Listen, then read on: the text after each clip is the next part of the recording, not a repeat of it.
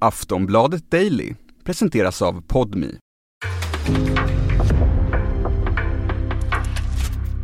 En podcast från Aftonbladet. Guten Morgen an Sie alle. It's a big week for Olaf Scholz, on the brink of succeeding Angela Merkel as Germany's next chancellor. The motto today, what we also saw written on that signature table there, is mehr Fortschritt wagen, daring, more progress. And that's exactly what this government says it wants to do. Det är maktskifte på gång och inte på vilken post som helst. Utan vad man kan kalla mäktigast i Europa. Rollen som förbundskansler i Tyskland. Och det väntas bli socialdemokraten Olaf Scholz. I slutet på september var det val i Tyskland och tre partier har nu enats om ett samarbete. Den nya tyska regeringen ska presentera sig under onsdagen och det blir en koalition mellan Socialdemokraterna SPD, Miljöpartiet de gröna och det liberala partiet FDP. Efter 16 år med kristdemokratiska ledaren Angela Merkel har tyskarna röstat för en förändring alltså. Hur kommer det att påverka den tyska politiken? Och kommer det att förändra EU-politiken något? Och så pratar vi om hur Merkel-eran lämnar efter sig ett nytt verb. Du är varmt välkommen att lyssna på Aftonbladet Daily. Jag heter Amanda Hemberg Lind. Gäst idag är Wolfgang Hansson, utrikeskommentator här på Aftonbladet. Hej! Hej, hej. Nu har politikerna i Tyskland kommit fram till hur landet ska ledas. Hur blev det och gick det smärtfritt att komma överens? Ja, det blir en så kallad trafikljuskoalition, det vill säga en koalition bestående av de röda socialdemokraterna, de gröna, de gröna och de gula fridemokraterna, FDP, som ett liberalt eh, företagsvänligt parti. Eh, och det här är ju inga naturliga koalitionspartner, åtminstone inte FDP i kombination med eh, sossarna och Miljöpartiet. Så eh, många fruktade ju att det skulle bli väldigt komplicerade förhandlingar. Men det har ju tagit sin lilla tid, drygt två månader, men samtidigt har det gått väldigt smidigt måste man ju ändå säga. Det har varit väldigt mycket positiva tongångar från alla partierna under hela förhandlingen. Eh, det har inte läckt ut nästan någonting i förväg, vilket är väldigt ovanligt. Det visar ju att de partierna har respekterat varandra och inte liksom försökt vinna fördelar och så vidare. Och eh, deras, de har ju skrivit på ett avtal nu då, som de skrev på idag, efter att alla medlemmar i de olika partierna eh, först har det godkänt. Och det har, har, det har de gjort i alla partierna med väldigt stor marginal. Så att det finns liksom ett väldigt brett stöd i partierna för den här koalitionen. Och de har ju koncentrerat sig på att eh, eh enas där man kan enas snarare än, än att bråka om de saker man är oeniga om. Och det är nog e-, ett framgångs, det har varit ett framgångsrecept när det gäller liksom att försöka eh, minska konfliktnivån mellan partierna. Så att man har fått igenom sina hjärtefrågor. Jag menar sossarna har fått igenom eh, att minimilönen ska höjas till 12 euro och att det ska byggas 400 000 bostäder på ett år. Eh, de gröna har fått igenom en omfattande klimatsatsning. Eh, man har fått eh, vika ner sig när det gäller budgetfrågan. Man, man kan inte, får inte använda hur mycket pengar som helst till de här miljösatsningarna men samtidigt så har man då fått igenom att kolet ska avveckla, avvecklas snabbare. Och FDP har eh, framförallt fått finansministerposten, vilket deras ledare Christian Lindner är väldigt nöjd med. Det var det han siktade på.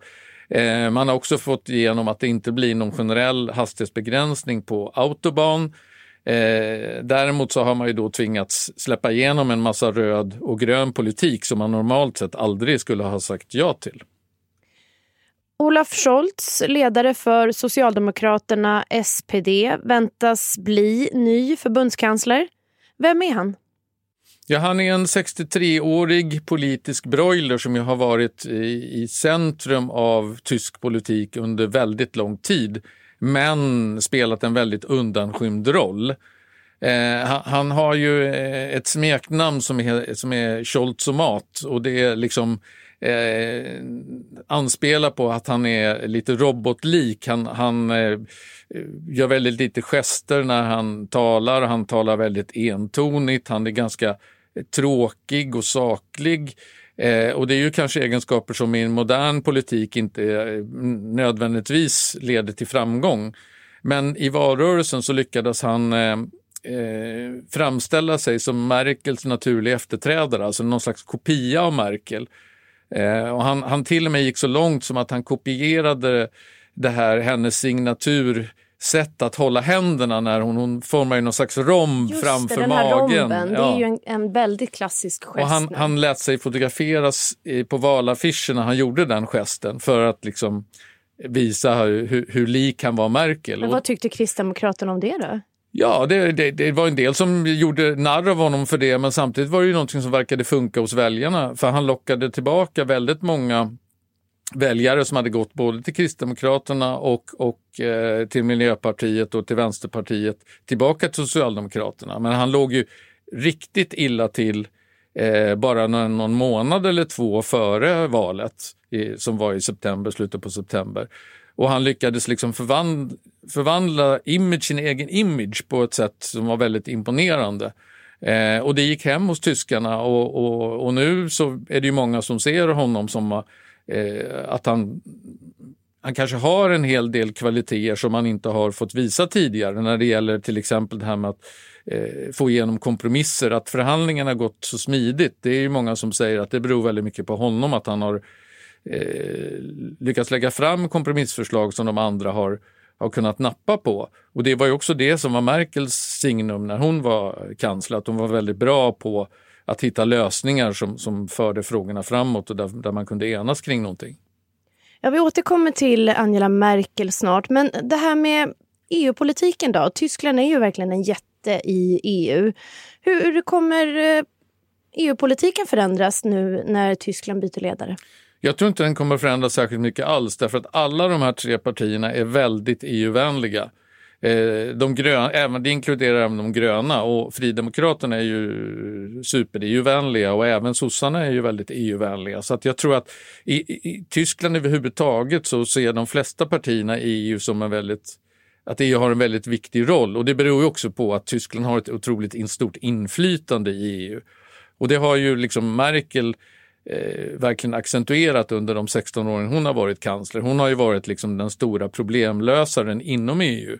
Och det är ju det som är frågan om, om Olaf Scholz eh, kommer att mäkta med att axla den rollen. Ehm, och en fördel är ju att han har ju eh, un, under Merkels tid, så den senaste tiden, så var han ju finansminister och vicekansler. Så han har ju varit med på många toppmöten i Bryssel. Han känner många av de andra ledarna och finansministrarna, inte bara i Europa utan även internationellt. Så han är inte ett helt okänt ansikte när det kommer till att sätta sig ner och förhandla med honom. Men om man har det tålamod och i kombination med envishet som, som Merkel hade. Hon kunde ju sitta flera nätter i sträck och förhandla bara för att få, få till ett avgörande.